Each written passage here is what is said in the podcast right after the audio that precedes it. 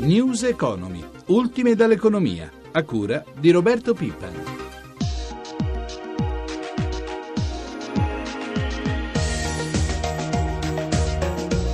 Undici giugno, buongiorno da Vittorio Cota. Ieri sera la Procura di Trani ha comunicato di aver chiuso l'inchiesta per concorso in usura bancaria. Coinvolti i vertici di BNL, Unicredit, Montepaschi Siena e della Popolare di Bari. 62 le persone indagate alle quali la Guardia di Finanza ha notificato l'avviso di fine indagini. Tra gli indagati Abete, Profumo, Ghizzoni, Mussari. Sotto indagine anche ex dirigenti di Banca Italia come Tarantola e del Dicastero dell'Economia come l'ex ministro Saccomanni. Il circolo virtuoso italiano si è innescato ma non è ancora completo. Ieri quattro notizie buone, altrettante cattive. Vediamole rapidamente. Bene la produzione industriale più 1,6 aprile su aprile dell'altro anno. Bene il superindice Oxe. Siamo l'unico paese del G7 a crescere. Sale per la prima volta, seppur di poco, la spesa delle famiglie e Piazza Affari cresce dell'8,2% in tre mesi. Dall'altra, invece, il PIL resta negativo, meno 0,5% sul 2013. Confindustria annuncia per maggio una produzione industriale piatta. 11.000 imprese hanno chiuso nei primi quattro mesi, 68.000 italiani ad aprile hanno perso il lavoro. A che punto siamo del guado? Lo chiediamo subito al professor Giuseppe Di Taranto, economista della LUIS. Buongiorno professore. Buongiorno. Allora, ha sentito ci sono otto segnali, chiamiamoli così, quattro buoni e quattro cattivi. Lei ci fa un bilancio? Come li legge? Ma eh, direi che siamo per un totale di parità, tutto considerato, però credo che bisogna essere un po' ottimisti, nel senso che le cose cominciano leggermente a cambiare. Lei sa che il nostro problema fondamentale oggi è la disoccupazione, in particolare quella giovanile, e un incremento dell'1,6 della produzione ha un significato importante, perché l'aumento della produzione significa aumento, speriamo, del PIL e l'aumento del PIL significa maggiore occupazione. Quindi l'avvio a risolvere quello che a mio avviso avviso è oggi il problema, la disoccupazione. Dunque, oggi l'incontro Merkel-Draghi.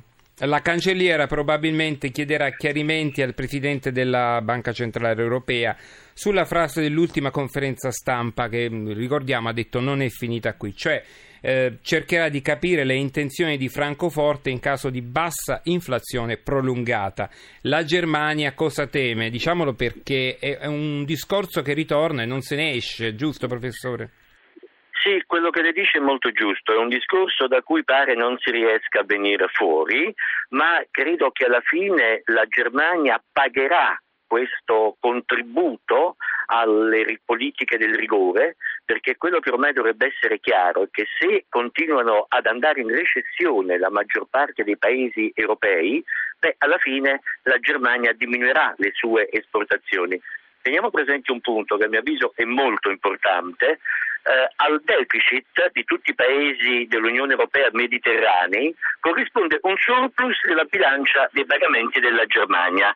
Questo è un dato da non sottovalutare perché quando c'è una moneta unica i paesi che sono in deficit non possono svalutare, non possono aumentare la loro competitività perché per l'innovazione ci vogliono risorse e se non aumenta la crescita e lo sviluppo non si hanno queste risorse, allora c'è un solo modo per poterlo aumentare, che è un modo certamente poco sociale di aumentare la produttività, la riduzione dei salari.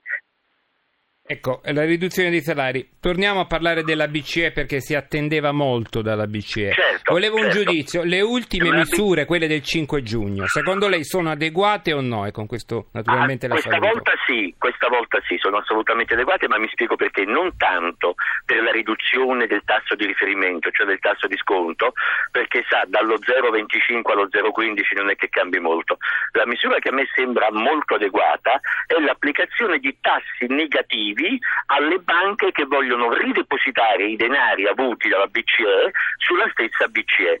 Questo ovviamente farà sì che non accadrà e che quindi le banche saranno di fatto costrette a dare questi soldi alle famiglie e alle imprese che ne hanno necessariamente bisogno. Lei prima citava alcuni dati, alcune dichiarazioni di Squinzi e le imprese non possono più andare avanti così. Certo. Non dimentichiamo che noi paghiamo di fatto eh, sugli utili circa il 70% di Certo, imposizione bene. fiscale e abbiamo un cuneo fiscale che resta ancora, Che resta- nonostante i famosi 80 euro, tra i più alti d'Europa. Grazie quindi professor Di Taranto e grazie per essere stato con noi.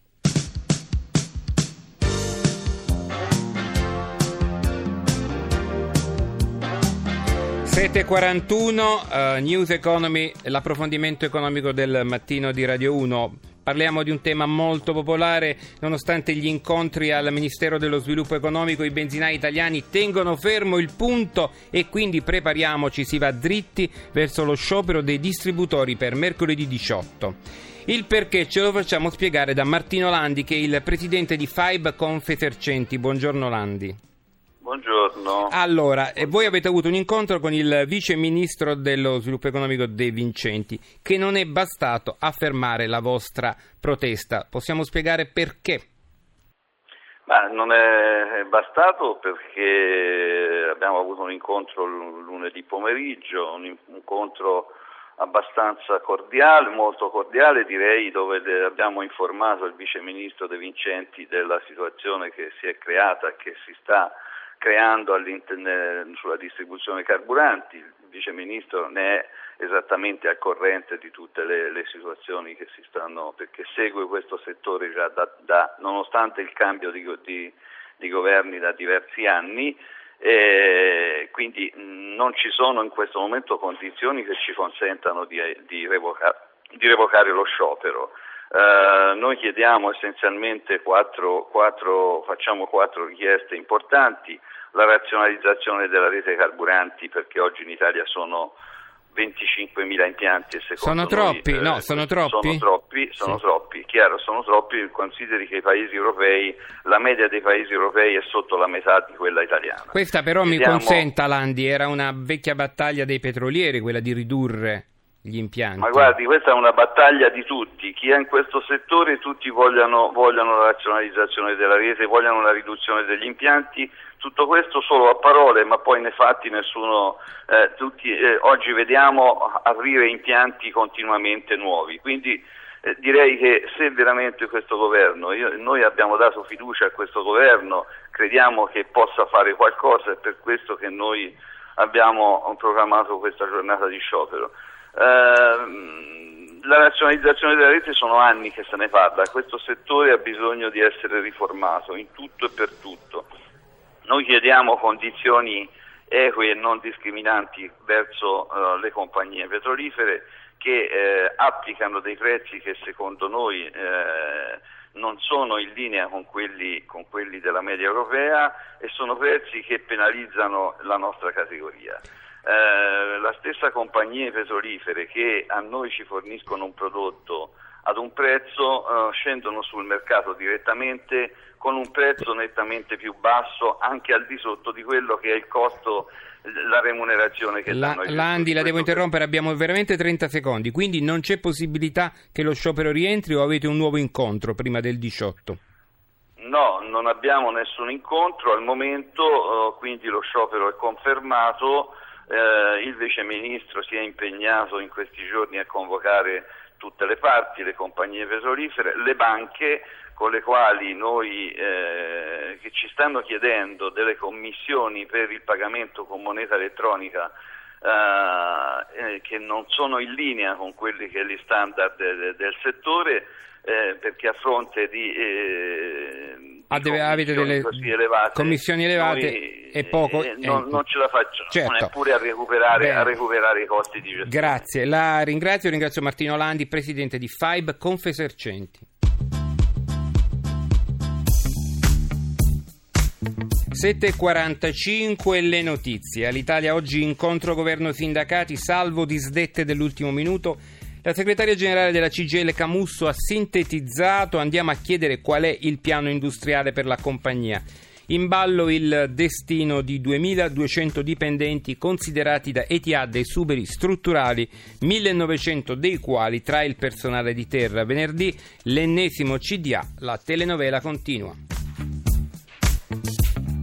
Alla Fiat è rottura sul rinnovo del contratto, 50 euro la distanza tra aziende e sindacati, la voce sulla quale si è andati allo strappo e l'una tantum da corrispondere anche ai 30.000 in cassa integrazione verso il blocco degli straordinari. Lo decideranno le segreterie nazionali. 7.46 andiamo in diretta con i mercati, subito con Milano con Paolo Gila. Buongiorno Paolo. Buongiorno, buongiorno a voi da Milano. Andrei subito con le previsioni di apertura in Europa, lo abbiamo ricordato oggi l'incontro Merkel-Draghi. Sì, le previsioni di apertura mostrano una certa piattezza, anche Milano è vista in avvio di contrattazione poco mossa come tutte le altre borse del vecchio continente. Oggi il tesoro torna sul mercato, ci sono attese sui tassi, intanto vediamo spread e rendimento.